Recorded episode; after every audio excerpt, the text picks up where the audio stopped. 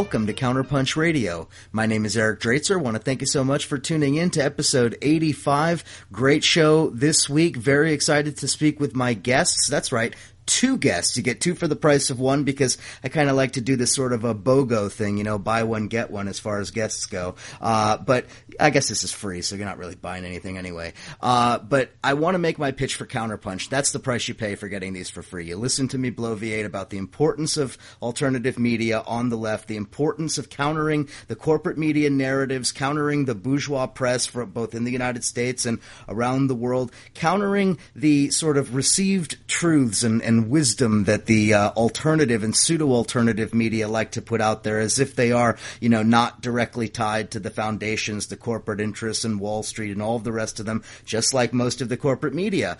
Then there's Counterpunch, a true alternative, a true outpost in the wilderness when it comes to defending, uh, you know, a, a real independent radical space on the left, online, and in print. If you believe that Counterpunch is important, as I certainly do, consider getting a subscription to the the print magazine. It's a great way to support Counterpunch. It's a great way to get an excellent magazine in your mailbox every other month, columns and artwork, and you can really keep up with, um, you know, a lot of the really cutting edge uh, uh, work being done by so many great people on the left. So consider that. Also, if you like my work and you want to hear more of that, you can check out my other podcast, Stop Imperialism Radio. You can go to patreon.com forward slash Eric Draitser. Uh, donation of $1 a month gets you access to to the podcasts, and uh, you can, of course, also listen to them for free, at least the uh, previews on YouTube. So please do check that out. You can go to my website, stopimperialism.org, and the Patreon page to find out more information,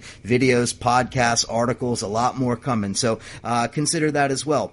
Anyway, let me turn to my uh, guests this week. I'm so excited to speak with them on a topic that is very timely and very, very important. I'm very uh, happy to introduce Rachel Boothroyd Rojas to the program program, as well as Lucas Koerner. Uh, Rachel and Lucas are both staff writers with Venezuela Analysis. They're based in Venezuela, or they're at least currently in Venezuela, and can give us some great insights into what's going on there. A lot of turmoil politically, but also economically and socially. There's a lot to unpack about what's happening in that country. So, Rachel, Lucas, welcome to Counterpunch Radio. Yeah, thanks. Great to be here. So, um, you know, we're just going to kind of jump into it, and I think that uh, a good way, a good place to start would be to give people a little bit of an understanding of what's going on right now. Uh, we can we can get into the you know recent history that has brought us to this point a little bit later, but to bring people up to speed to right now, what is going on in the streets in Venezuela? What are the protests about? Who is leading the protests, and what's the political context we should understand? Yeah, I think to understand the latest um, round of this very intense political standoff, you have to go back to April, where you saw a Supreme Court ruling which empowered the judiciary to assume the functions, particularly in the context of the Venezuela's National Assembly has to approve all international oil agreements. So there was a basically a joint venture with the Russian state firm Rosneft that had to be approved. The, the National Assembly is currently declared null and void by Venezuela's Supreme Court. And this, you know, basically goes back to the fact that there are set three legislators from the opposition bloc who have, have been accused of election fraud in the 2015 elections. And, you know, they were ordered to be unseated. How, and they were unseated in January 2016, but then they were subsequently reinstated in July 2016. And since then, the National Assembly has been declared, you know, basically um, null and void un, un, until they comply with that ruling. So it's kind of, it's a very, basically, it's a very legalistic standoff, but the, the reality is, to break it down clearly, is that, you know, there's, there's, there's two different projects in which, since the National Assembly was elected in early 2016, it has, you know, declared its goal, ousting Maduro, we can unpack that. And meanwhile, you know, the government wants to continue with its existing project. And those two things are incompatible. And then this has taken the form of different legalistic clashes. And this has come to a head at the beginning of April, in which the, the, the Supreme Court came out with this ruling, which um, was subsequently reversed. The um, Venezuela's Attorney General came out and said that it was a rupture of the constitutional order. It was reversed. Yet the opposition took to the streets from April 4th onwards and called for the Supreme Court to be on the Supreme Court justice to be unseated. And those demands gradually escalated over the course of the week, even so, to a point that on April 9th, the opposition, the vice president of the National Assembly, was saying that national, that regional elections, which were postponed from last year, and respect for the National Assembly or the reinstatement of its powers are not enough, and that quote unquote, you know, uh, while we have people in the streets, you know, we have to push for more, you know, in other words. Um, so basically the opposition is now at the point where today they just the the statement they just published for the march, the May Day march. That there's two a march for the government, pro-government march, uh, workers march, and there's also an opposition march today. And in, in, their flyer for their march, they have called for general elections, presidential, basically presidential elections, one year ahead of schedule, which is not constitutional. So that's kind of the, the conflict so far. Um, and as we have reported, and as it's been reported in mainstream media, this these protest, violent protests have cost 32 lives. Um, at least 10 of those have are the result um, directly in nine cases, indirectly in one case of the, the protesters themselves. Um, five of them are the, the, result of security forces, and there have been indictments in various of those cases. But there's a lot of unpacking to do there. But that's kind of like the lowdown of what we've seen so far. Yeah.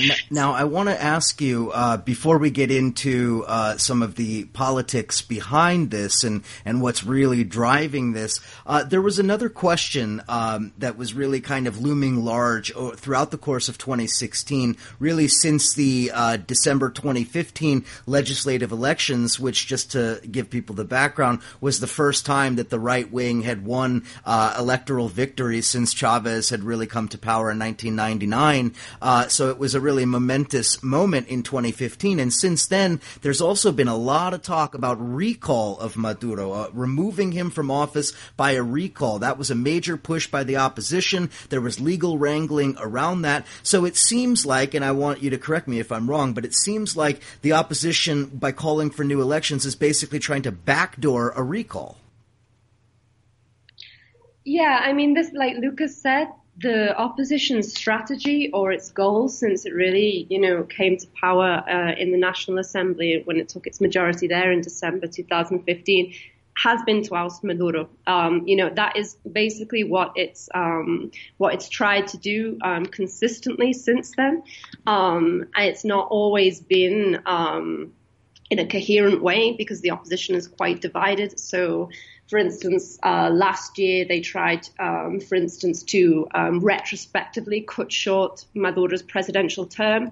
Um, they proposed that, you know, um, as a legislative um, amendment from the National Assembly, which was, of course, thrown out by the Supreme Court because it's totally unconstitutional. Uh, they tried other um, initiatives, like you talk about the recall referendum. There was actually, um, you know, one weekend last year when Maduro was out of the country on a presidential tour, and they actually tried to um, proclaim that the president had abandoned his position. Uh, in his absence, so there's all these kind of um, different strategies which the you know which the opposition has tried to, um, to, to, you know to to use in order to oust Maduro over the past uh, year, and this latest um, you know attempt to kind of oust Maduro is is just a continuation um, of that really um, what we've seen over the past year. Um, yeah, so that, you know, like you said, this is just um, this is just an attempt to basically get Maduro out. I don't know. I, I wouldn't say it's by the back door because we have um, very kind of violent statements from the opposition leaders uh, calling for their supporters to take to the streets. Uh, to continue to take to the streets. This is despite the fact that, like Lucas said, there's been 32 deaths, uh, and 10 of those deaths have been caused by um, the opposition protesters. Um, for instance, last Monday, um, you know, the state media reported what they've called a massacre of government workers in, in Merida, and this was, um, you know, several government workers were were injured. Um, and two were killed by sniper fire in Merida. Um, and this is when the opposition organized what they called a national sit-in. Um, and so these, yeah, so these, you know, these government workers lost their lives. you know, I think anywhere else in, you know, in the world, if that happens, then, you know, the next day the opposition would call the, you know, their, you know, if this was a peaceful opposition, they would call their supporters off the streets in order to de-escalate the situation. That's not what this opposition uh, has done. In fact, you know, we see leaders from the, you know, the hard right, um, popular will parties such as Freddy Guevara calling on um, their supporters to, uh, you know, heat up the streets, to not get tired, uh, we'll only lose if you know if you know if we get tired. Also calling on people um, on the supporters to use non-traditional methods against the government. Um, today we've seen again another hard right leader, Maria Corina Machado. She has literally, uh, you know, in an op-ed published uh, last night, it, uh, she literally says the objective is not to carry out elections. Um, the objective is to put an end to this, you know, to put, put an end to this regime. So you can kind of see that, you know, this isn't by the back door because this is, these are literally kind of the demands that the opposition leaders are making publicly. You know, some are calling for general elections, you know, like Lucas said, which is over a year ahead um, of the scheduled general elections. Um, but some opposition leaders are basically call, calling for the government to be deposed by uh, any means necessary, basically.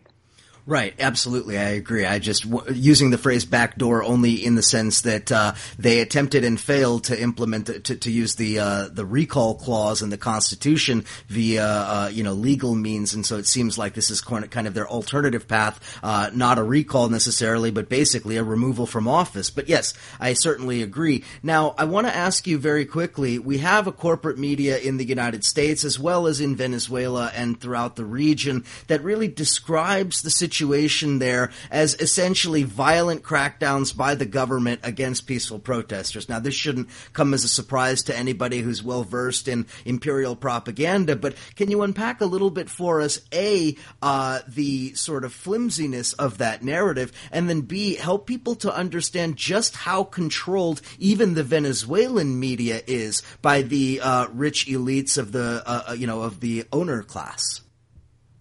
Yeah, I, I, mean, if we start kind of with your, your last point about Venezuelan media, I mean, there is this narrative on Venezuela that all media is, is controlled by the government and nothing could be farther from the truth. I think anyone who's recently been in Venezuela can attest um, to that fact. Um, so you have state uh, media, um, which is generally very pro-government, and then you have a vast array of kind of private media um, in, you know, who have websites um, and who also have print press, um, newspapers such as Venevisión, um, such as El Universal, El Nacional, and these are all very, very anti-government. Um, and they've been basically um, parroting the opposition line right the way throughout, um, you know, these past 30 days of protests, um, including, for instance, when the opposition, uh, whenever there's a death, um, as we've seen over the past month, the opposition will come straight out and it will claim that the government is to blame. Um, you know, so and then this is just parroted by, you know, the private media as well. Um, and then that is in turn parroted by the international mainstream press. And they do this without actually um, waiting for the necessary investigations into the death, um, to the deaths to be carried out. Um, so just to give you an example of this, um, last Wednesday there was a, um, a young man called Juan Pernalete, who was an opposition protester here in Caracas. Um, and he was reported to have been uh, injured and then died in one of the protests, and he was pronounced dead in hospital. Now, the opposition immediately took to social media to say that, that he'd been um, killed because of um, a of tear gas, um, which had hit him in the chest and caused a hematoma. Um, so, uh, and obviously, this was the you know the version that was you know. Uh, again, kind of repeated en masse by the mainstream media and the private media in Venezuela. Um, so it since turns out now that the investigations have begun into his death, there was an autopsy um, which um, which suggested that he was killed by a pistol actually used to kill cattle. Um, they found no, um, and they also there's also a video of him which shows kind of it's very kind of sketchy video, but it shows that there were no kind of security um, security personnel in the vicinity when he was killed, and it shows two um, what appeared to be uh, fellow protesters, kind of in a bit of a, not a skirmish, but there's something that you can't see going on, and then he's taken um, by these two men over to the entrance of some high-rise buildings in Altamira in the eastern part of Caracas, and he's just basically left there to die. And so this video has emerged, the results of the autopsy have emerged, uh, and even the, uh, you know, the mayor of um, Chacao has even, you know, admitted now that it's very, very improbable, if not impossible, that this young man was killed by security forces.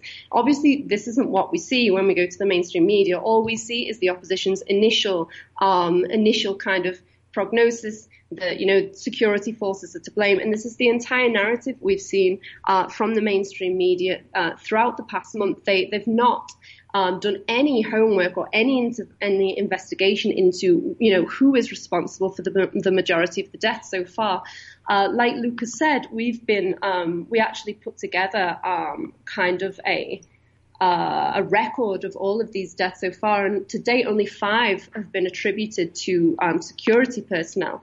Uh, and in, in four of those cases, um, no, sorry, in five of those cases, there have been arrest warrants released by the public prosecution, uh, and four have been arrests. So that we've also seen, um, you know, an arrest warrant issued for 15 soldiers in relation to one of the deaths, and uh, I think three police officers have been, you know, arrested and indicted um, for homicide. So, you know, you can see that this this narrative doesn't correspond to what we're seeing in the mainstream media, which is, like I said, just totally and uncritically parroting, um, you know, the opposition line. We see people like the leader of um, uh, First Justice Henrique Capriles uh, came out on social media today and said that the government is responsible for 30. This is a lie. You know, this is a total lie, and anyone who looks into individual cases will see that the, that's not the case, and that actually, you know, a large part of the deaths, at least, you know, a third of them, uh, have so far been attributed to opposition uh, violence. And you know, this is, is quite an array of um, different kind of violent techniques used here. Um, in fact, last um, on the government's march uh, on April 19th, there was a you know a prominent sociologist um, and a professor and also a, column, a columnist for El Nacional, which is one of the private papers which I mentioned, who actually called um, for people to um, vent kind of their anger against like uh, the government militia. Neutralize. To neutralize. Yeah. Uh-huh, that was the specific term that he used. And he said, if each of us neutralizes, you know, a Chavista militia member, then we can take them on that way and they'll be neutralized. And he said, even throwing flower pots will do. So basically calling on people to throw things out of their, you know, out of their windows to hit Chavistas. And what we saw on the 19th is that um, there was a nurse who was on her way to work and she was in the vicinity of the Chavista march and she was hit by a glass bottle uh, filled with frozen water thrown from a high-rise building. Um, and it hit her in the head, and it, it, you know, very, very, um, very horrible um, kind of photos have been circulating of that on uh, of that incident on social media, and she was in a critical condition for three days, and then she later unfortunately passed away. But these are kind of the violent acts that the you know that the opposition are, are calling for, um, and and these are some of the ways in which people um, have been have been killed. There was also a you know a 14 year old um, boy, um, Brian Principal in Lara, uh, and he was killed after you know um, opposition sympathizers fired on one of the government housing um, projects that are set up for basically working class poor people to provide them with, you know, with homes. Um, and and um, you know they see uh, these housing projects as a symbol of Chavismo, of the revolution. Um, and they basically they they outside the housing project, um, were basically residents, opposition sympathizers from nearby high-rise private buildings who tried to barricade the streets. Um, the residents from the government housing project tried to remove them. And uh, basically, this led to a bit of a standoff, um, which was, you know, uh, the the the opposition sympathisers responded in a very violent way. They opened fire against the, government uh, housing project, and uh, Brian Principal was was shot um, as he was trying to leave the scene. Um, so, you know, so the you know the, the, these things are not being revealed in the press at all. This is not what we're seeing. This is not the narrative in the mainstream media in the slightest, like you say. If I could just add one thing, I think it's very interesting in the case of Tulio Hernandez that you know this man, this sociology professor, and prominent newspaper columnist, and you know, so he was recently dismissed from one of his positions at the head of a public relations um, capacity in a, in a um, bank but he still remain, he retains his columnist position. He retains his university professorship. In any other country, you know, he would be he would be publicly, you know, humiliated, you know, at the minimum, stripped of his, you know, different uh, jobs and honors, and perhaps even subjected to criminal prosecution. Yet at the same, you know, given that the state of impunity, and given, you know, given that, you know, you see the, you know, prominent newspapers like El Nacional, like El Universal. If I go to any kiosk in Caracas or any part of Venezuela, the majority of the newspapers are going to be anti-government. There's no, there's no doubt about that. You know, in the, despite all of this, you know, Nicholas Casey can still say that, you know, there's a dictatorship, that there's no, there's no freedom of press, that all of these newspapers are controlled by the government, et cetera, et cetera. When the reality is, you know, you actually see attacks on journalists, you know, who attempt to report opposition violence, and there actually is a situation of impunity in which these people can call for violent acts with, you know, total without any consequences whatsoever. Yes, indeed. Now, I want to ask a question kind of synthesizing a lot of what you what, what you were both uh, alluding to just now. Uh, those of us who follow Venezuela regularly and who have for a number of years, certainly uh, in hearing these descriptions, can't help but think of 2014 and perhaps even especially 2002. Uh, as a reminder, 2002 was the attempted coup against Hugo Chavez. I remember seeing uh, you know unknown, unidentified people with uh, with rifles, with handguns, shooting and killing and blaming it on the government. We saw that in 2002. We saw that again in 2014. We've seen barricades and Molotov cocktails and attacks on government workers and attacks on the elderly and so forth. We've seen that throughout. So, uh, what I want to ask is to what extent is what's happening on the streets now a parallel or, uh, you know, a, a throwback to what we saw in 2014 and in 2002, or are there very clear and obvious differences?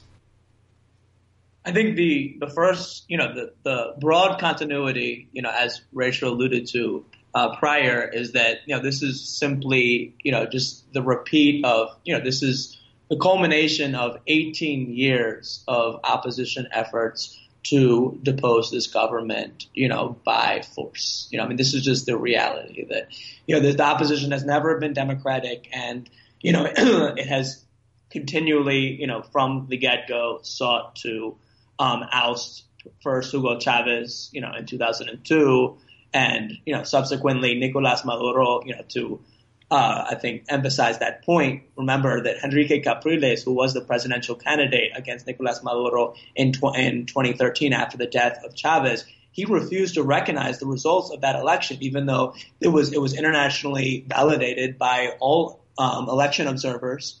And, and the, the the margin of victory was actually, you know, I think it was 0.5 percent, but it was it was greater than the margin of victory in many you know international elections, including I think you know at least um, Bush Gore um, in 2000. So I yet he refused to recognize, and he called his supporters to go out to discharge their anger in the streets, quote unquote, which led to eight people being killed and you know government medical clinics being bombed you know, you saw the same thing. You know, the United States actually refused to recognize, you know, Maduro as president of Venezuela, I believe, for, you know, at least six months, if it wasn't more, after that date. and then following the victory of Chavismo in the, uh, the December, um, 2013 municipal elections, once again, you, which was cited by Capriles as a plebiscite on Chavismo, and Chavismo won a, a resounding victory you know, you had the Guarimba, the Guarimba protests, or known as the exit, in which, you know, basically you saw the violent upsurge of the upper middle classes within eastern Caracas, northern Valencia, and other parts of the country that uh, explicitly had as their objective ousting Maduro, you know, in reaction to the fact that, you know, Chavismo had just won at the, at the ballot box once again and that they were stripped of any real capacity to um, oust the government by legal means. So that that's that's the continuity, and we can unpack all of that. But I do think that there is an important change in the sense that definitely the socioeconomic conditions are not the same, and the geopolitical conditions are not the same. So I mean, began the the the so, social and economic crisis that really has been triggered by the collapse of global oil prices since late 2014 which have lost around 75% of their value, falling from you know, an average of um, $80 a barrel in 2014 to, you know, it was around $30 a barrel, I think, um, last year. And, you know, expected to be like forty dollars a barrel this year. You know, for a country like Venezuela, depends upon you know at least over ninety percent of its export earnings on its dollar earnings for oil. You know, that's a massive dent to you know its economy, and that has had serious consequences. Obviously, there's a lot of other factors that we can also discuss later on. But you know that's that's a key you know factor here. There, there's there's clearly you know very there's a level of precarity that's currently you know at play that's definitely motivating people from lower classes to participate in the protests, though not anywhere near you know the level you know the, the obviously largely reduced numbers and not anywhere like the media is portraying it to be. Mostly concentrated in certain zones and mainly from you know very precarious, more you know, traditionally quote unquote lumpen proletariat kinds of actions where you have focus of, you know, violent looting and vandalism, many of which are condemned by the, the very opposition leadership because, you know, for them, it's fine to kill Chavistas, but to, you know, start looting and burning private property, you know, clearly that's heretical. And I think that the second point, the second difference that we're seeing now is that the geopolitical situation is completely different and that, you know, in 2014, you had the strong support of Dilma Rousseff in Brazil, you know, and prior, of course, you know, under Chavez, we had the support of Lula, you know, as a key ally, you know, um, right after the 2013 elections.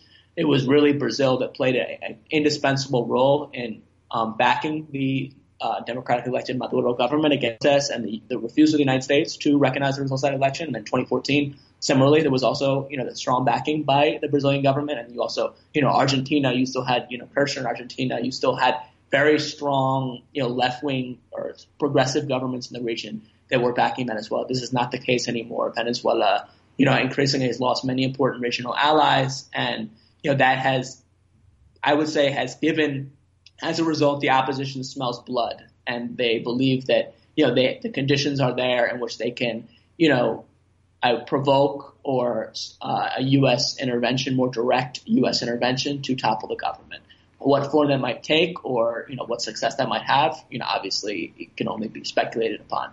But, you know, I think that that's the key change. I don't know if you have anything to add on that, Rachel. You know, I totally agree. I think you can see just by looking at the, you know, what's happened in the OAS that Venezuela has been increasingly isolated, um, you know, by Washington, by Canada, by the the Temer government, um, you know, Mauricio Macri, there is a sustained campaign there, um, you know, to ostracize Venezuela, um, and that's made, you know, a huge difference um, to um, to Venezuela and how it can navigate this crisis, and also the economic crisis. You know, if you look at um, kind of trade deals um, before, um, for instance, before Macri came to power, Venezuela imported goods um, under preferential terms from both Brazil and Argentina. And Macri came in, and you know he cut, you know, a lot. You know, he just cancelled all kind of diplomatic relations, not diplomatic relations, but um, you know, all these kind of trade deals with um, with Venezuela. And so, um, you know, this is, you know, like Lucas said, this has had a huge uh, impact on on Venezuela. Likewise, I think just to add to that point that um, you see Venezuela's suspension from Mercosur um, at the behest of um, the Macri government in Argentina. Also, basically after the toppling of Rousseff in Brazil, you saw you know literally the rise of the Triple Alliance of Macri, the you know uh, government, the um, the right wing government in Paraguay, which is also came to power as a result of a coup indirectly, and the the, uh, the ouster of um, Lugo in 2011, and then you know obviously the um, the the Temer coup regime in Brazil. So I mean, clearly Venezuela is also is isolated in other these and other international as well. That's right, and uh, one of the one of the lesser known aspects of this is the fact that, uh, well, with both uh, Temer and the Temer government in Brazil, as well as the Macri government in Argentina. These are both directly connected to Goldman Sachs. I mean, we can make direct connections, including people in top cabinet level positions. Uh, we can point to a number of other factors, including deep connections to various uh, Wall Street operators, the Koch brothers, many others of the right wing in the United States. So I think that we should, uh, on the one hand, have that regional perspective that you're talking about, but on the other hand, keep in mind that none of this would be possible were it not for Wall Street, Washington, and the U.S. broadly. I think that's a that's an important point that I think is made a lot in Venezuela. That we're you know we're used to talking about the Brazilian right or the Venezuelan right or the U.S. right or the Mexican right, but the reality is that there is an increasing integration of these right wing forces, you know, throughout the region, and you know that's something that you know we're beginning to understand and systematize and track. And you know, I think that, for example, the, the very close relationship between the Venezuelan right and Alvaro Uribe, who is the, you know, the godfather of the Colombian paramilitary right. And, you know, they, that there was a famous, the Mexican fiesta in which, um, Alvaro Uribe met with a number of Venezuelan opposition leaders in Mexico and other leaders. And, you know, in fact, if you just look at the ex-presidents who have been pushing hardest the regime change effort against um, uh, Maduro and accusing the government of human rights abuses. I mean, you can just look at their resumes. I mean, you have Alvaro Uribe, you have Sebastian Piñera, you have um, uh, Calderon in Mexico, you have Vicente Fox, you have, you know, you basically had this list of these, you know, these human rights abusers who accuse Venezuela of human rights abuses, which is you know, absolutely, you know, and any, if we had any kind of objective media, this would be called out. Yeah, exactly. And um, all right, I guess it's uh, about time for a break. So why don't we take a break? Uh, when we come back, I want to talk about some of the economics of this crisis, the economic war that is being waged against Venezuela, how that works, the role of the elites in perpetuating that. Uh, I want to talk about uh, what was just mentioned, Alvaro Uribe, the Colombian uh, role in all of this, the paramilitaries, that, and a whole lot more. Come back. Uh, you're listening to Counterpunch Radio. I'm chatting with Rachel Boothroyd Rojas and with uh, Lucas Koerner. We'll be right back. Y a partir de este momento es prohibido llorarlos. Compañero Hugo Chávez, presente, la revolución bolivariana, presente, let's go. Yo en Caracas, el proceso va para adelante. En Chicago, el proceso para. Yo in the South Bronx, el proceso para. It goes worldwide, proceso para. I can't front, I'm upset that they took our building. Next thing, the comandante, man, I know they killed them. Something going on, I gotta read the signs. Something telling me that it's about that time. Time to step it up, cause I still smell sulfur. Still smell the money in this capitalist culture. I'm dedicating verses to my boy Jamil. He out there in Venezuela, front line is real. Hunts Point, New York, 2005. That's when I realized the revolution's so alive. We never had a president come around mine. He brought oil for the poor in the wintertime. He showed love to the Bronx, that's called solidarity. We show love back, ain't no politician scaring me. Anti-imperialist, till I go delirious. The work is getting serious, that's why they keep fearing us. Do the mathematics, Hugo Chavez was the baddest. I gotta work like Chavez. Do the mathematics, Hugo Chavez was the baddest. I gotta work like Chavez. Yo en Caracas, el proceso va para adelante. And in Chicago, el proceso va para. Yo in the South Bronx, It goes worldwide, el proceso. Forward, this movement ain't defeated, la lucha sigue. Dentro de todos esa rebeldía existe, la CIA comete crimen, igual las ideas viven. Aquí el pueblo decide, no lo que los medios dicen. Quieren parar una cultura alternativa. Fíjate desde el Bronx hasta América Latina. Capitalistas van, capitalistas vienen, buscan tus bienes, quieren hacer lo que quieren. Ahora decimos no, no al imperialismo, neoliberalismo, los bancos, los ricos. Ni un millonario, Chávez fue solidario, ni Bush ni Obama llegaron a ayudarnos. No lo olvidamos más que venezolano, esto cruza fronteras, hijo bolivariano, América Unida, como creamos ese frente, solidaridad por todo el continente. Do the mathematics, Hugo Chavez was the baddest. I gotta work like Chavez. Do the mathematics, Hugo Chavez was the baddest. I gotta work like Chavez. Yo en Caracas, el proceso va para adelante. And in Chicago, el proceso va para adelante. Yo in the South Bronx, el proceso va para adelante. It goes worldwide, el proceso va para adelante.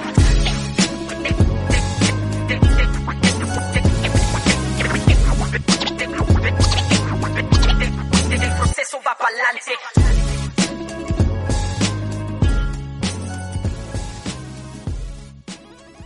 And we're back here on Counterpunch Radio. I'm chatting with Rachel Boothroyd Rojas and Lucas Koerner. We're talking Venezuela. So much to discuss. I don't know that we'll fit it all into one hour, but uh, I, I, before we before we uh, went to break, we were talking a little bit about the connections between the right wing in the United States. That is the right. Well, it's not really only the right wing, but certainly finance capital and uh, the various right wing players. But in the United States, their connections to what's going on in Venezuela. And one of the things that I think is too often overlooked is the role of the uh, the call it for lack of a better word, the 1% in Venezuela, the, the capitalists, the owners of the distribution networks, the owners of the factories, the owners of the large scale capitalist industries. These people, uh, they are directly responsible for a lot of the hardship that people in Venezuela are facing. Things like commodity shortages and many other uh, aspects of this crisis can be traced back to them. So, can you explain a little bit how that works, how the artificial scarcity is created and why it's created and what Im- and what impact that has.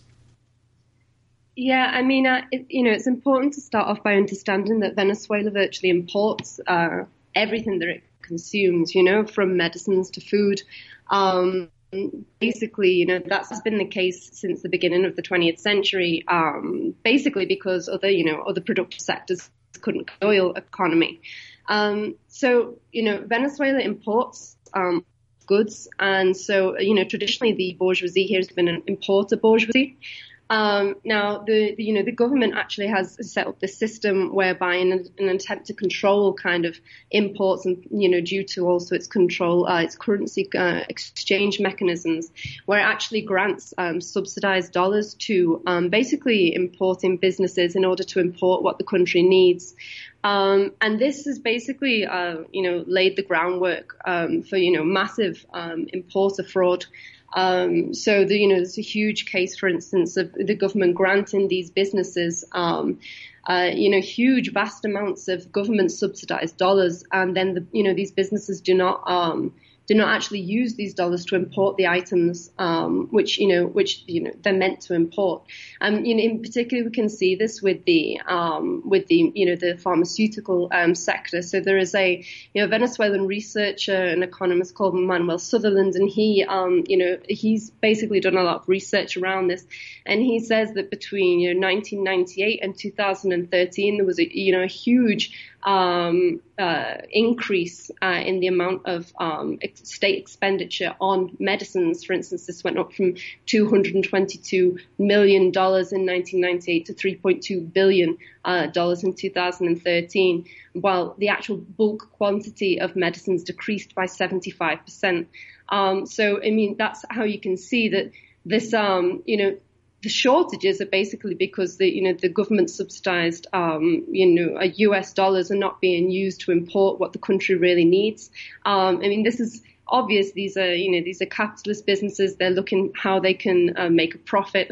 and this is obviously a very profitable. Um, uh, profitable business. The, there's also been other kind of um, instances uh, that the government has exposed, um, you know, over the past couple of years of um, supermarkets um, or food storage kind of warehouses, which have literally been um, creating what they called false um, false shortages, and that's where they deliberately hoard um, items um, and they don't put them on sale to the public, so the government would find like a huge kind of stash of you know items such as like maybe toothpaste or deodorant, which is used to make arepas here, um, cornbread, um, things that people use on a daily basis, and you know is being deliberately um, withheld um, from uh, from Venezuelan people. I mean, we could see something. Uh, there was similar kind of strategies used, um, you know, against um, Allende in Chile. and so there's you know so there's definitely those those are kind of when um, those are kind of the strategies, the economic strategies being used against the government.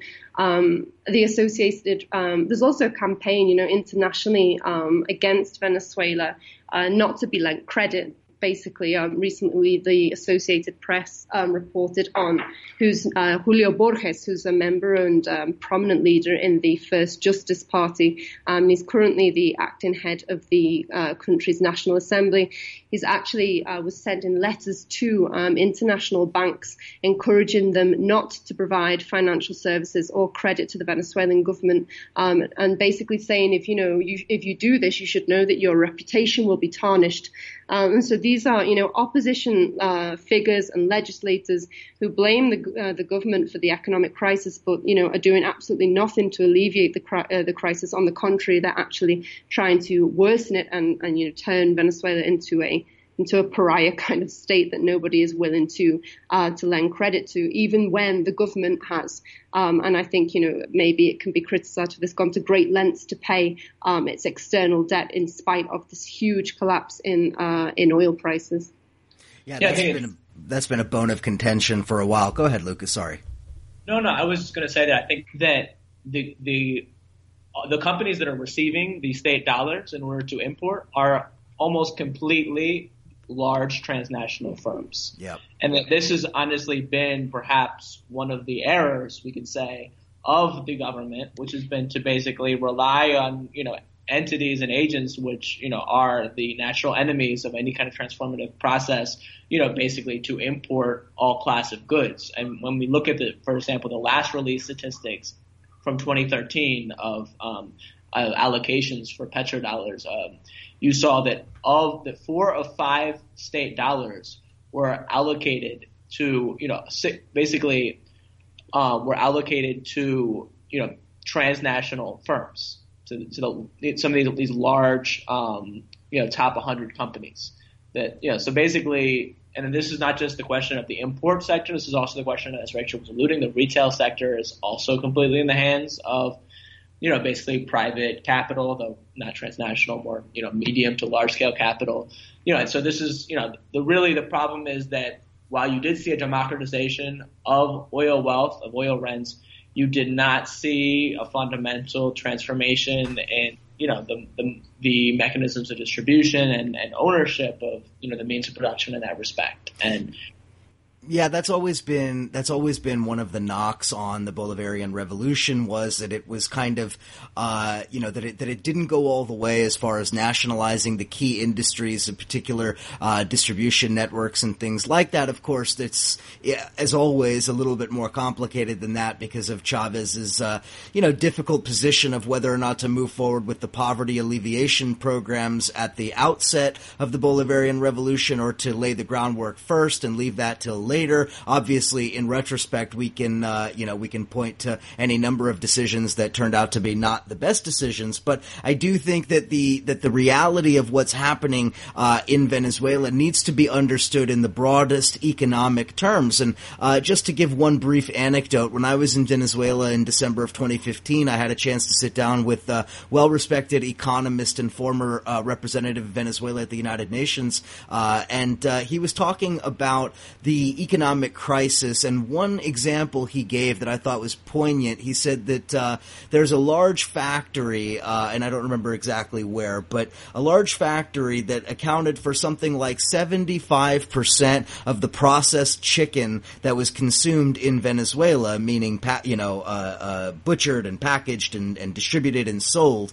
And uh, that, uh, that the that the owners of the factory essentially continued to employ the workers and paid them not to produce chicken and thereby creating a chicken shortage in the country. I think this was like 2013 or so. And uh, that this was something that actually had happened across a number of sectors, a number of industries, and that that was playing a very big role in a lot of the scarcity that you saw in Venezuela. Uh, so, can you comment a little bit on that and on how these uh, distribution networks remaining in the hands of the elites is really one of the critical um, weak points of the Venezuelan state?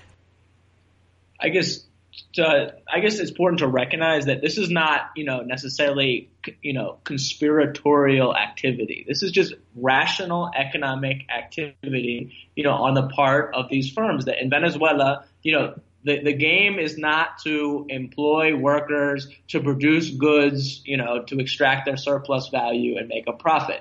You, the, in Venezuela, the game is to extract, you know, oil rents through, you know, basically any means possible, largely through whether it's fraud or corruption or uh, whatever it will be. And I think that the problem with, you know, so we have to kind of change, we have to stretch our analysis to understand, you know, a dependent, you know, rentier capitalism that is Venezuela, that exists in Venezuela. And, you know, I think that the key point there is that, is that these, these firms, you know, basically, it's not just a question of not, you know, basically, you know, we have the, the traditional, you know, leftist, you know, vision in the global north that we have to um, nationalize the strategic heights of the economy and take them over and subject them to workers' control. But you know, what do you do in a country which basically, you know, the primary, you know, mode of uh, appropriation of value is not, you know, surplus value. The, the, the class struggle is not over the appropriation of surplus value, but it's over oil rent, and that's centered in the petrostate. And you know, basically, Chavez, yes, nationalized, you know, the you know the, the source of oil wealth, and he really just for the first time. But you know, fundamentally speaking, what Chavez, the vision of Chavez has been the same as the vision of you know Venezuelan um, governments for the past you know at least sixty or seventy years. That is to sow you know the sembrar el petróleo, to sow the oil, to invest the oil in product in production. And the problem is that structurally, you know, the way the global economy is set up and Venezuela's insertion into it is not designed for that. You know, it, it's you know the way Dutch disease works, in which basically oil production doesn't, you know, oil booms do not create the opportunities for you know investing in production. Rather, they actually end up weakening those sectors, draining the value you know invested in those sectors.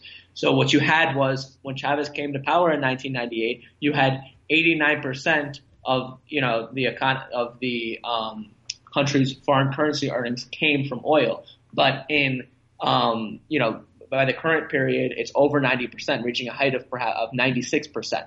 So I mean, that, and of course, this is not unique to Chavez. This is not a result necessarily of his policy. The same thing happened during the, you know, the boom of the 1970s under Carlos Andres Perez. But it just goes to show you that something that is structural in, you know, peripheral economies, and Venezuela being, you know, a extreme example of it. But the same thing you have in Bolivia to some degree, and in Ecuador is how do you make the transition? And you know, I think the key we're, we're actually approaching a moment in which you know, perhaps, you know, paradoxically in this very difficult time of structural chaos in the world system in which perhaps we're in the moment of transition to another world system that might be a, you know, post-capitalist one for better or for worse, that Venezuela with the, you know, oil prices are not going to rise in this post-conventional um, petroleum world, that perhaps this, you know, a, a transition to a post-oil economy could be possible for the first time in over a century. We don't know what that would look like, but hopefully it will take more emancipatory forms. Yeah, I mean, I actually just, you know, to give you a quick example of that, I was actually in, in Veval, um, which is a worker controlled factory about a month ago, just outside of Caracas, um, in Los Teques. And they, this worker controlled factory, um, basically produces or builds the kind of the huge valves used by PDVSA uh, in oil extraction. Um, now they've already, uh, since they, you know, they came under worker control, um, which I think was in 2007, although I could be wrong, but they've, there's been, they've been a, you know, long time under worker control, at least 10 years. Um, they, they have found it extremely difficult, um, you know, to, to actually produce because under the you know under the government the they you know and they will tell you this themselves they they'd always been told well we prefer to import the valves from abroad um, and you know, and unfortunately, this is you know this is because um, there's so much oil wealth. The you know, the, like Lucas said, um, the you know the priority is to is to import, um, and there's also kind of within this there is you know a system of government uh, kickbacks basically as well. So if you, you know, if you are able to take a slice out of the pie of the, you know, government dollars every time that you import something, um, then that's a very lucrative business and it's very difficult to, to move away from that if you happen to be high up um, as a government functionary there. Now there has been a change in that um, over the past year, uh, and they were, you know, I visited them and I saw the factory more alive than ever. Uh, you know, and I've been there about three or four times, you know, and I, you know, I, and I asked them, you know, why, you know, everybody's working all of a sudden. Like before, that was really difficult. They couldn't find work. Um, they were getting a state um, wage every month, but basically production was nothing. And all of a sudden they're, they're producing and they're, you know, and they're actually recycling valves. And they said basically that the order now from the government is to, um, is to, is to recycle previous valves and the, the order now is zero, um, is zero imports. And so, you know, maybe like Lucas said, because of this economic crisis, we can actually see a glimpse into uh, what would be a new economy that isn't um, as reliant on oil and where you know production is part of uh, Venezuela's economy. But that's just one example of that, of how you know like actually this you know this worker controlled factory is actually found renewed purpose um, you know at the root of the crisis. Well, I think that there is a precedent for what you're describing, and it's certainly not a perfect parallel, and there it, it can be problematic in some ways. But uh, what Cuba went through in the post-Soviet period, I think, is at least to some degree instructive here, where Cuba, uh, to a large degree, was dependent upon imports from the Soviet Union, from the socialist, uh, you know, from from countries in the socialist world, and then all of a sudden, quite literally overnight, that kind of dissolved, and Cuba found itself, well, literally and figuratively an island unto itself. Uh, and uh, over the course of at least 15 years, Cuba really struggled with the move towards something more akin to self-sufficiency. But uh, you know, in the retrospective, uh, you know, from a retrospective analysis, I think that in in a lot of ways that really did benefit Cuba in the long run. And I think similarly, there could be uh, that silver lining for Venezuela. Yeah, I mean, hopefully that's the case. Like I said, there are a, there are a few examples that that you know that that's a possible kind of horizon or a possible outcome. Certainly, a lot of social movements have been, you know, even before the crisis, but I'd say with kind of renewed vigor um, since we, you know, since the economic a crisis really hit Venezuela, you know, to produce through huge kind of rural social movements who are pushing for um, production, who are pushing for the government to nationalize these, you know, these distribution channels. Um, and so, you know, there's, you know, the government's given no indication either way over what it will do there. Um, but you know, there is movement um, to move towards that. There's definitely organisation with that in mind, and I think I'd say that national production um, for people is possibly the forefront of kind of rural rural workers' struggles. Uh, at the moment. Yeah, I think that's important to point. People aren't waiting necessarily for the state for, mm-hmm. to make this happen. That yeah. you know, I mean, you're seeing um, kind of grassroots efforts, you know, to break the stranglehold of um, private retail chains where people are forging direct um, producer um, consumer relationships with um, different uh, producers in the countryside. I'm part of an experiment. It's called the Alpargata Solidaria, and basically it's a you know group of 180 families that buy um, food and uh, produce directly from a basically Venezuela's oldest network of cooperatives in Lara State, Cecosesola.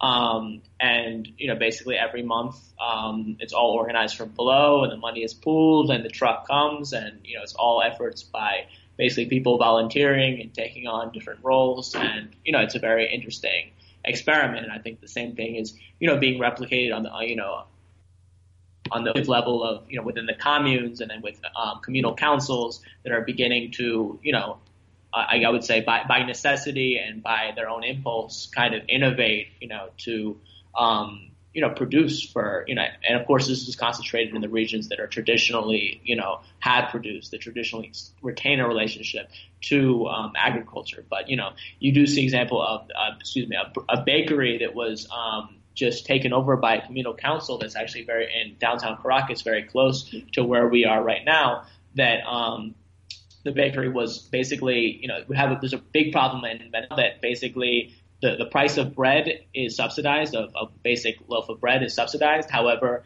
the and in fact they these bakeries receive um, flour at subsidized rates in order to produce it, um, but they have to sell it at the price control rate. And instead of doing so, they, they, they produce only a certain amount of that bread and they, they use the rest of the flour to produce all kinds of other baked goods, which they can sell at higher prices. And this results in large lines to buy bread, you know, when they could be producing bread all day and there would be no lines. So this one bakery, La Minca, has um, actually increased massively. It's the cheapest bread they claim. You know, I, I think it's like you know, very, like 220 bolivares, uh, you know, a loaf, which is extremely cheap. Um, and they've upped their, their production to over 6,000 loaves a day, which is, you know, very impressive. And it just shows you what popular power can do, um, in breaking the, you know, stranglehold of, you know, private capital.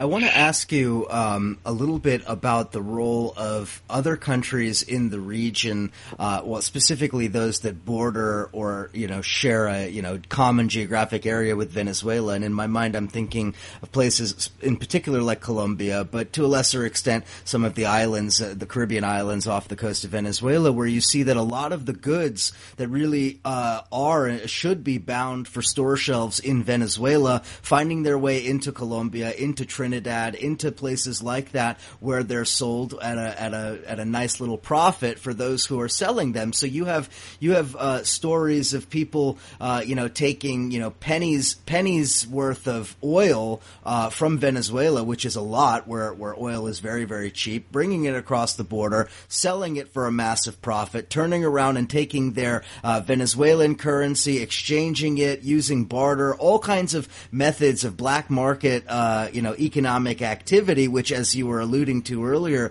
Lucas, is really just kind of rational self-interest within this uh, in this context. But I want you to talk a little bit, if you could, about the role of this draining of Venezuela's resources, draining of currency, draining of goods and commodities out of the country. So, on the one hand, we have the hoarding, we have the uh, the lack of distribution, as we were talking about earlier, but we also have a concerted campaign uh, of essentially depriving Venezuela of goods? I think that with regard to you know this phenomenon, there's a Venezuelan word for it. It's called bachaqueo. It refers to um, you know big ants basically who take you know these goods on their back and you know basically steal them from the public. And you know this phenomenon really you know um, I was uh, mushroomed in 2015, mm-hmm. yeah. where you had basically the government policy of um, basically providing indirectly subsidizing the price of you know key goods and providing them to people in massive open air markets in which people had to wait in long lines in order to buy these goods, you know, whether it's harina pan or it's cooking oil or what have you. And uh, this obviously was this policy was a failure, and you know, many I think in the government and the Socialist Party saw this policy as one of the key factors that led to their, you know, landslide defeat in the December 2015 parliamentary elections. And it was subsequently, you know, and also you were seeing, you know, um, you know, massive unrest, and you were you were in by in May 2016 in the city of Cumaná, you know, basically was you know looted and saw day three days or two days of looting, you know, massive unrest. So this was kind of the response of the government was the policy of the CLAPS, and you know the, the local production and provision committees or supply committees, which um, basically is a kind of a government a partnership between the the government, you know, particularly the Ministry of Communes and local communal councils to provide um, essential goods directly house on, you know, ideally on a frequent week by weekly basis. You generally it's more like a month. Um, and this this this policy definitely has worked much better than the the previous policy of indirect subsidies and open air markets.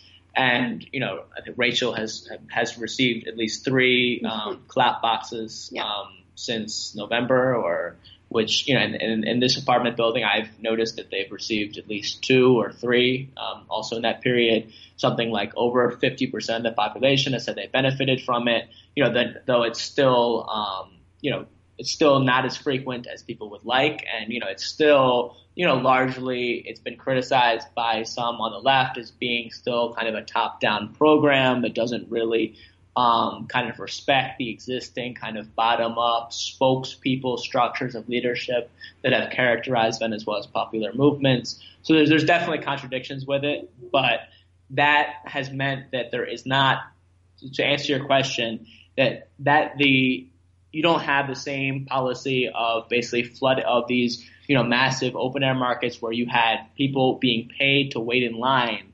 You know, at that point in 2015, you had like some 80% of people waiting in line for these goods were actually people who are paid to do so so that these goods could be resold in the black market. So in many, so because you don't, you no longer have those goods just being tossed onto the market that in that way, I, I don't think that the, you're seeing the same kind of contraband to goods of these of these goods to Colombia and the Caribbean as you did see before. Though I mean I haven't seen statistics for that, and I could be wrong. But I will say that I can say that the Venezuela does continue to massively subsidize the price of gasoline, and as a result, you do see um, you know vast contraband of gasoline to Colombia and to Brazil, and you know this is a, a, a huge problem, and you know the, the government has been criticized, you know both on the left and the right, you know really for failing to um, increase the price of gasoline because it, you know, it fears, you know, the, the 1989 Caracazo, the shadow of the Caracazo, which was triggered by the, um, I think it was like a 200% increase in transportation fares that was triggered by the increase. You know, we're looking, the same thing is happening in Me- Mexico right now. yeah, I was just gonna, I was just gonna say Mexico, you can, they could, they could look at Mexico for an example of the danger exactly. for the government in, in doing that. Completely. And, you know, the, the issue is that you, you, you, with a smart policy, they could avoid that, you know, because given that the gasoline subsidy largely benefits people with cars who tend to be more middle class, so that they could, you know, perhaps increase, you know, that moderately for more middle class people while, you know, perhaps not increasing it, you know, or, you know, maintaining it constant for, um, public transportation, which would avoid such a eventuality as in Mexico. But, you know, that's another debate. My last question on economic issues, and then I, I want to touch on one or two other things before we wrap up.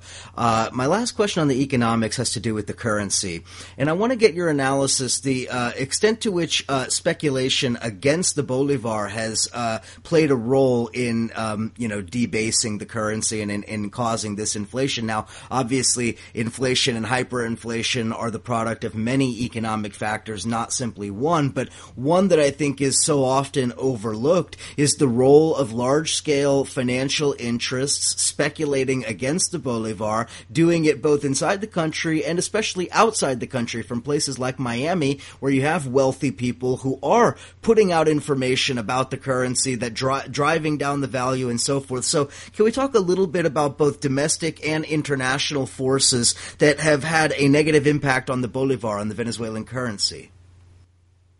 Yeah, I mean, I think that you know, basically referring to DolarToday, which is the private, you know, Miami-based website that publishes um, basically a black market or information on the black market rate in Venezuela, which it bases on the the Cúcuta rate in Colombia, the the, the, the currency changing houses in Colombia, um, and this, you know, basically the government has claimed that that basically this this website um, and other such actors in Colombia and the United States are responsible for um, basically driving, you know, devaluing Venezuelan currency.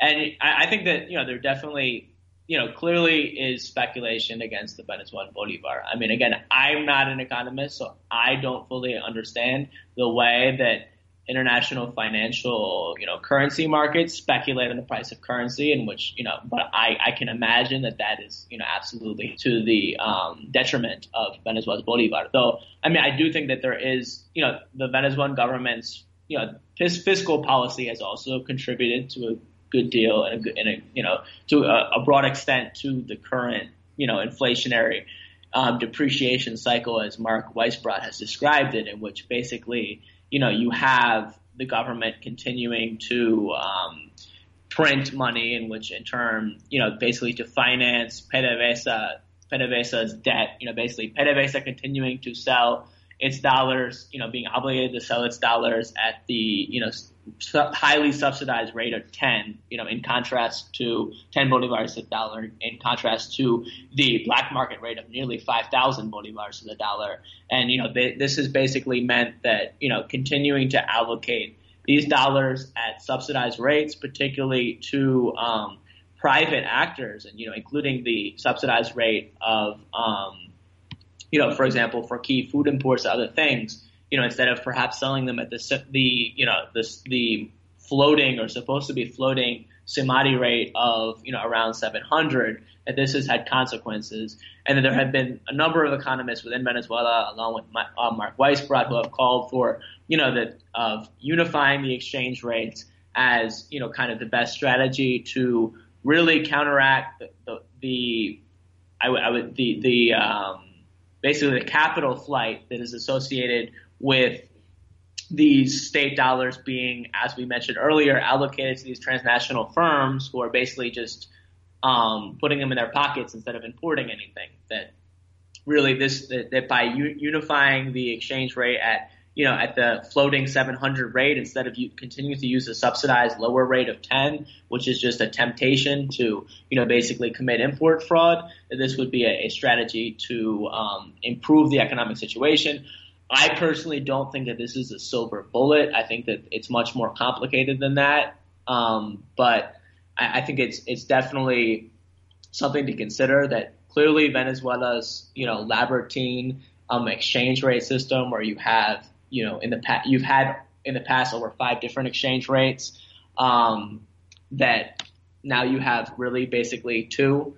That you know it, it has been a failure to um, you know, basically control inflation in, in the recent period. But I think that again, the, the point, the, the key point with you know why inflation has has really spiked right now has been in many cases the decline of you know the price of oil that the Venezuelan government simply does not have the petrodollars to sell them at a lower subsidized rate, which it did previously. That would certainly bring down the um, it would certainly, you know, defeat the kind of the speculative efforts because all of these economic actors could just buy dollars from the government at this at the subsidized rate, and you know, it, they would there, there would be no reason to recur to the black market, which would lose its its value, and the value of the bolivar would, you know, would would stabilize. Well, and and the, and the reason I bring this up is not simply to try to diagnose why there's inflation, although obviously that's an important question. It's to point out the political and the social reality of what that how that actually translates because of course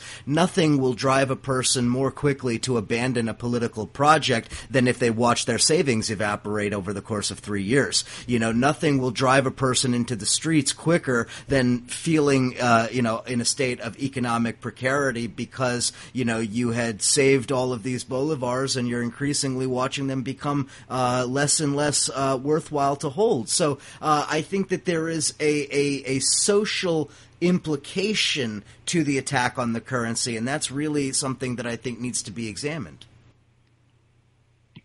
Yeah, no, and definitely that dynamic that you mentioned that's been mentioned by Mark Weisbrot as well, and he he also um, notes that as kind of like a driving force behind the um, you know, behind the kind of devaluation of the bolivar, the fact that you know it's a cycle that the, the, as the bolivar kind of devaluates um, the middle classes um, and the upper classes, you know they you know they see that there's no point um, saving in um, in bolivars, so they rush to buy dollars.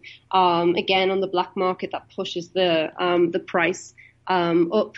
Um, and you know, this is this, this kind of like this, this spiral basically. But in terms of um, of ordinary people, um, I, you know, Venezuela has not really had a, a culture of um, saving, um, really, because I mean, inflation has always been relatively high in terms of you know international kind of standards.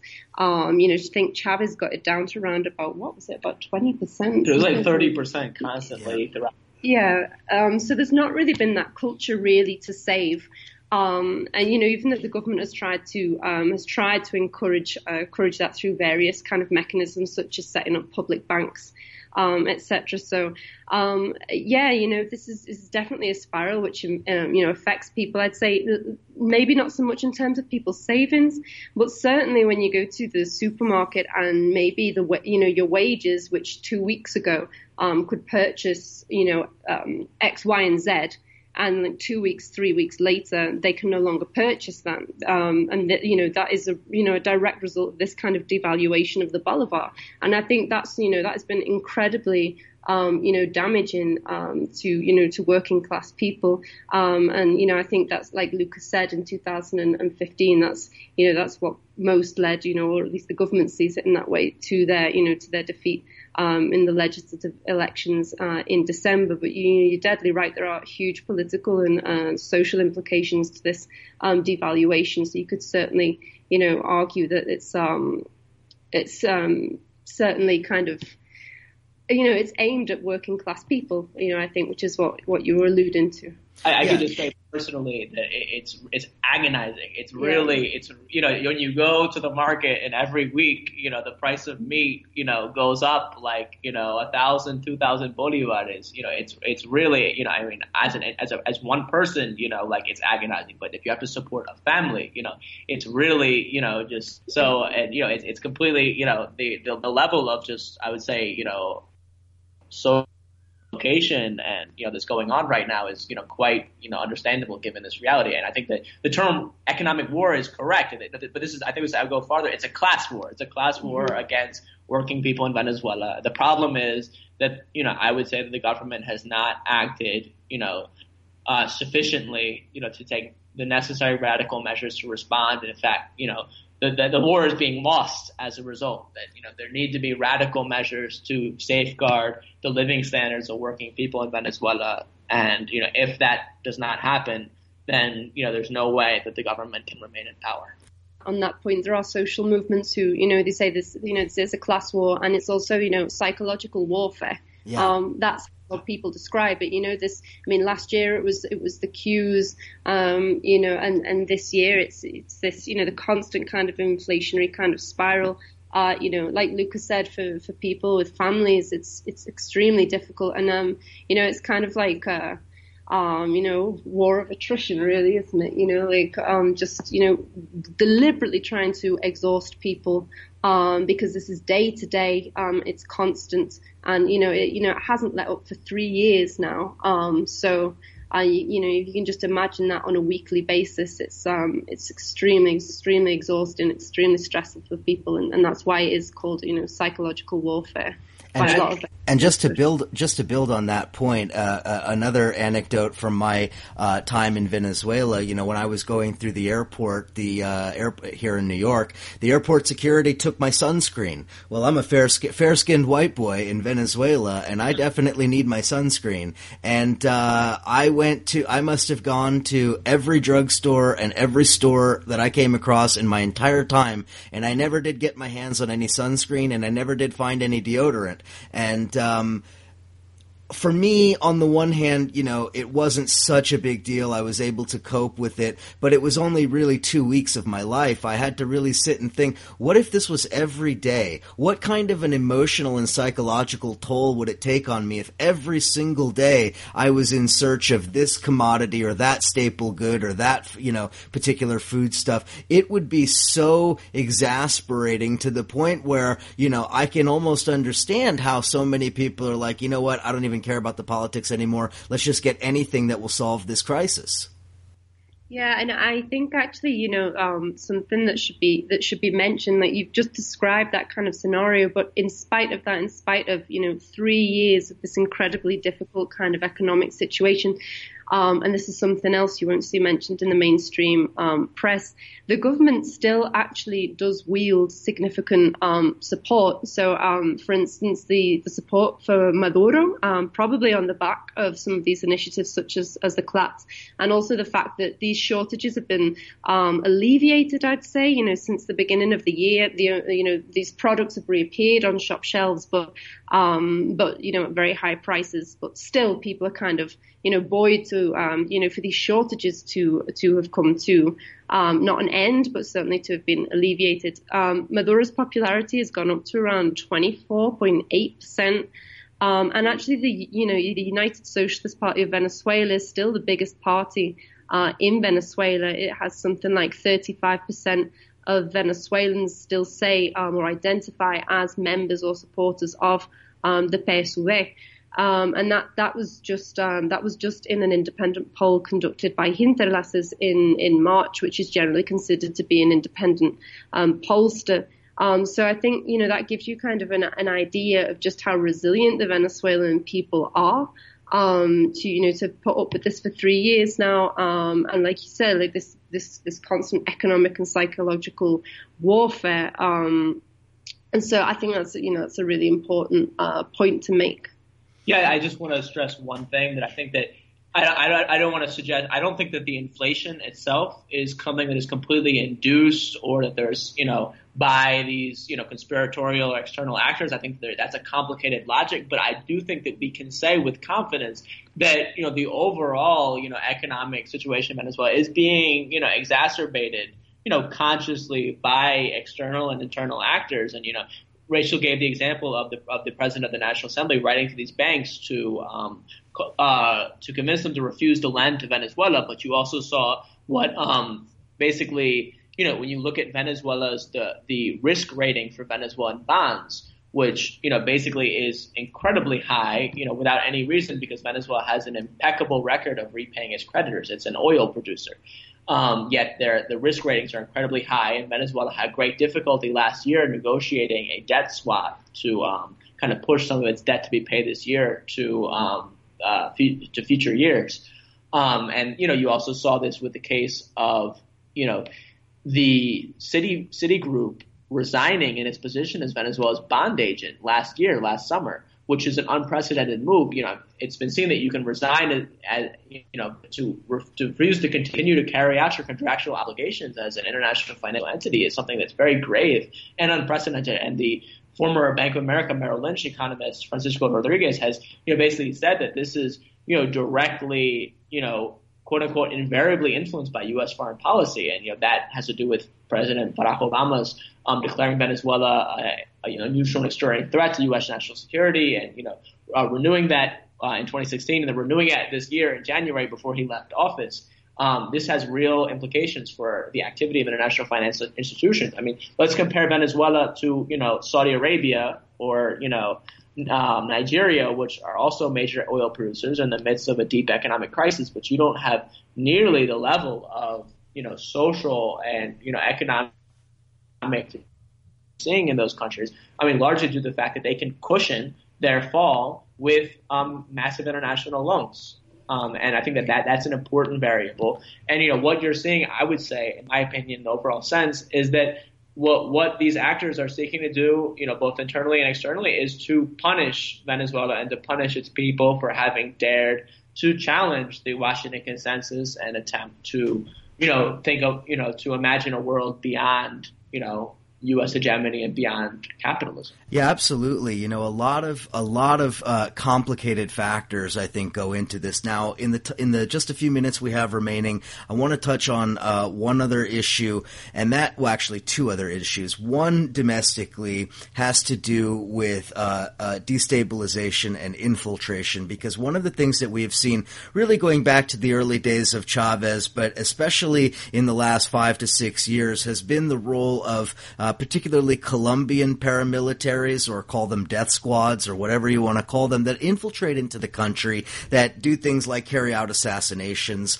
uh, that are in in various ways connected to uh, organized crime, uh, drug trafficking, a lot of the things that are going on uh, in in Colombia, in Venezuela, in the region generally. And I remember when I was going through uh, the neighborhood known as January 13, you know, and talking to some of the people who work there, who would tell us about uh, the the the young Chavista Robert Serra, who was brutally murdered uh, just a few years ago, considered one of the shining stars of the Socialist Party. Similarly, with uh, uh I forget his first name, I think it was Ricardo or maybe Roberto Duran, who was a journalist and uh, a prominent Chavista. There have been a number of, of very uh, significant, particularly younger Chavistas, who have been assassinated over the, the last few years.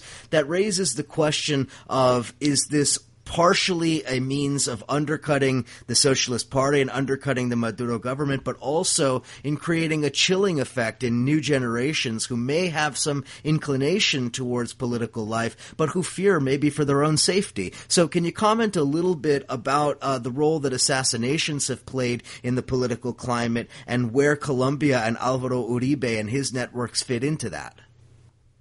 Yeah, I mean, I think this is a really important point because it can be difficult for people, maybe in the US um, and Europe, to kind of get their heads around. Um, there have been a lot of assassinations of, um, you know, of Chavista activists, you know, over these past 18 years, really. Um, in fact, in the last week, I think there've been two.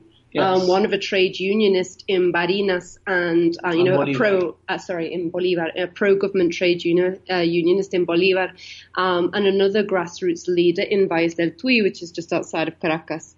Um, you know, and you know, this is something that's not picked up on uh, by the mainstream press, but it's um, you know, it certainly is by Venezuelan social movements.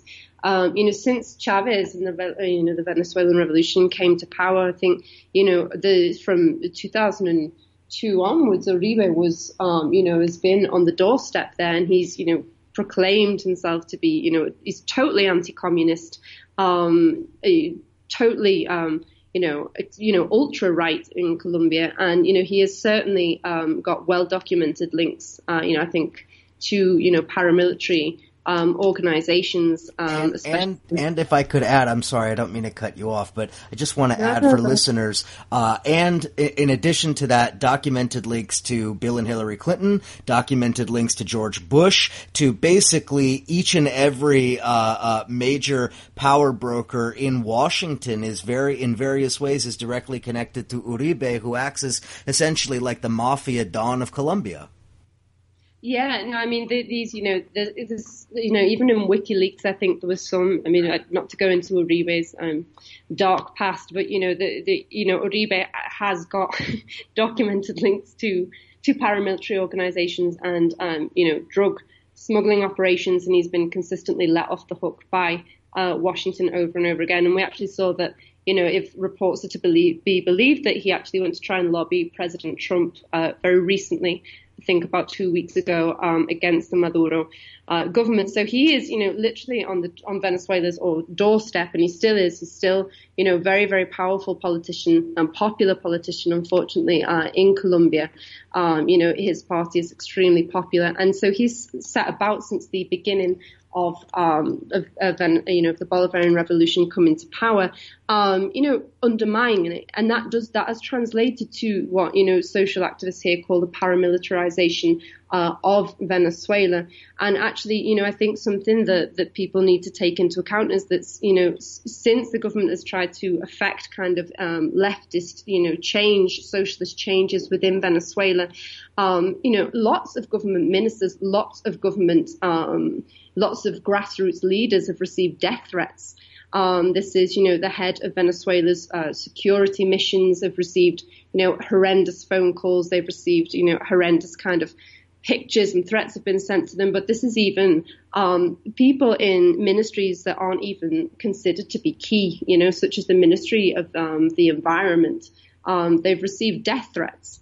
Um, and there have these been these consistent kind of um, you know assassinations of Chavista uh, leaders throughout the past 18 years, and also these you know these paramilitary organizations are very kind of active um, on the border with, you know, with Colombia as well. Um, there are these huge mafias dedicated to um, basically fuel smuggling um, and, you know, a vast array of other kind of criminal activities. And they were actually involved in food smuggling, like um, like Lucas said in 2015. Um, you know, the border is, you know, is extremely, extremely dangerous, and it's, you know, ex- there are these, you know, armed groups very well financed. Um, and so that has been kind of a, a you know the reality um, you know since uh, the Bolivarian Revolution uh, came to power. Um, you know, and, and like either of these, like Luke said, I think that, you know, Uribe has links to, um, Henrique Capriles Radonski, who is the leader of the Justice, uh, First Party, also to Leopoldo Lopez.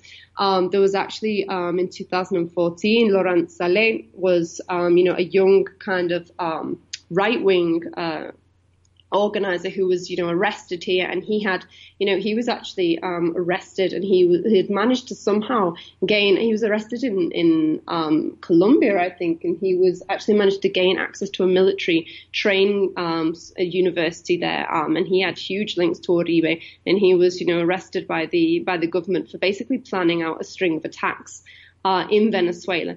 And this is, this is, I mean, there are no other, I terrorism is a very politicized term, and obviously because of that, we, I'd be kind of loath to use it, but it's difficult to think of another term um, for what's going on here because the the idea is to is to sow terror within the population. And um, actually, I'm just in you know in relation to these two government workers who were you know assassinated last Monday.